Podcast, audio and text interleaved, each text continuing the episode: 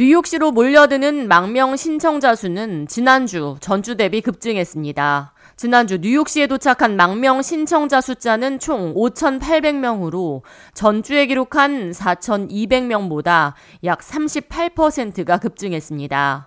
이에 22일 월요일 아침 에릭 애덤스 뉴욕시장과 캐티 호컬 뉴욕주지사는 공동 정례 브리핑을 개최하고 연방정부가 망명 신청자들에 대한 노동 허가를 신속히 처리해 줄 것을 촉구했습니다. 브루클린 인더스트리 시티에서 열린 뉴욕 주지사와 뉴욕 시장 합동 브리핑에서 호컬 주지사는 연방정부가 하루빨리 망명 신청자 대상 노동 허가증 발급을 간소화해 신속히 처리해야 한다고 촉구했습니다. 현재 뉴욕시에서만 약 7만 명 이상의 망명 신청자들이 구직을 희망하고 있는 것으로 집계됩니다.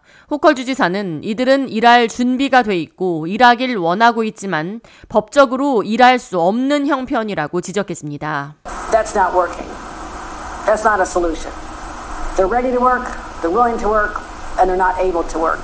호컬 주지사는 이어 연방정부의 망명 신청자 대상 노동 허가 절차가 신청일로부터 약 180일 가까이 소요되고 있다며 6개월에 걸쳐 진행되는 행정 절차를 간소화하고 신속히 처리해 하루빨리 이민자들이 노동시장에 참여할 수 있도록 해야 한다고 강조했습니다.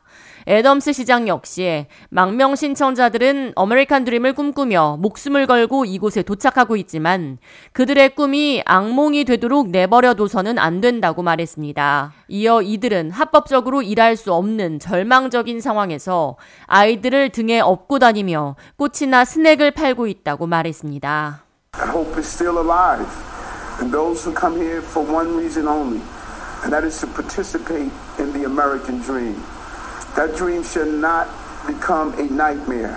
현재 뉴욕시는 약 4만 1,000명 이상의 망명 신청자를 보호하고 있으며 망명 신청자 쉘터 부족난으로 인해 150개 이상의 호텔을 빌려 이민자 쉘터로 사용 중입니다.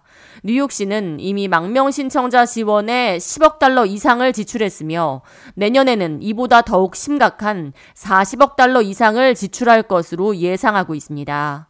뉴욕시는 연방정부가 책임져야 할 재정적인 부분을 주도적으로 뉴욕시가 지불하고 있다며 이들이 스스로 경제적으로 자립할 수 있도록 연방정부의 지원이 절실하다고 호소했습니다.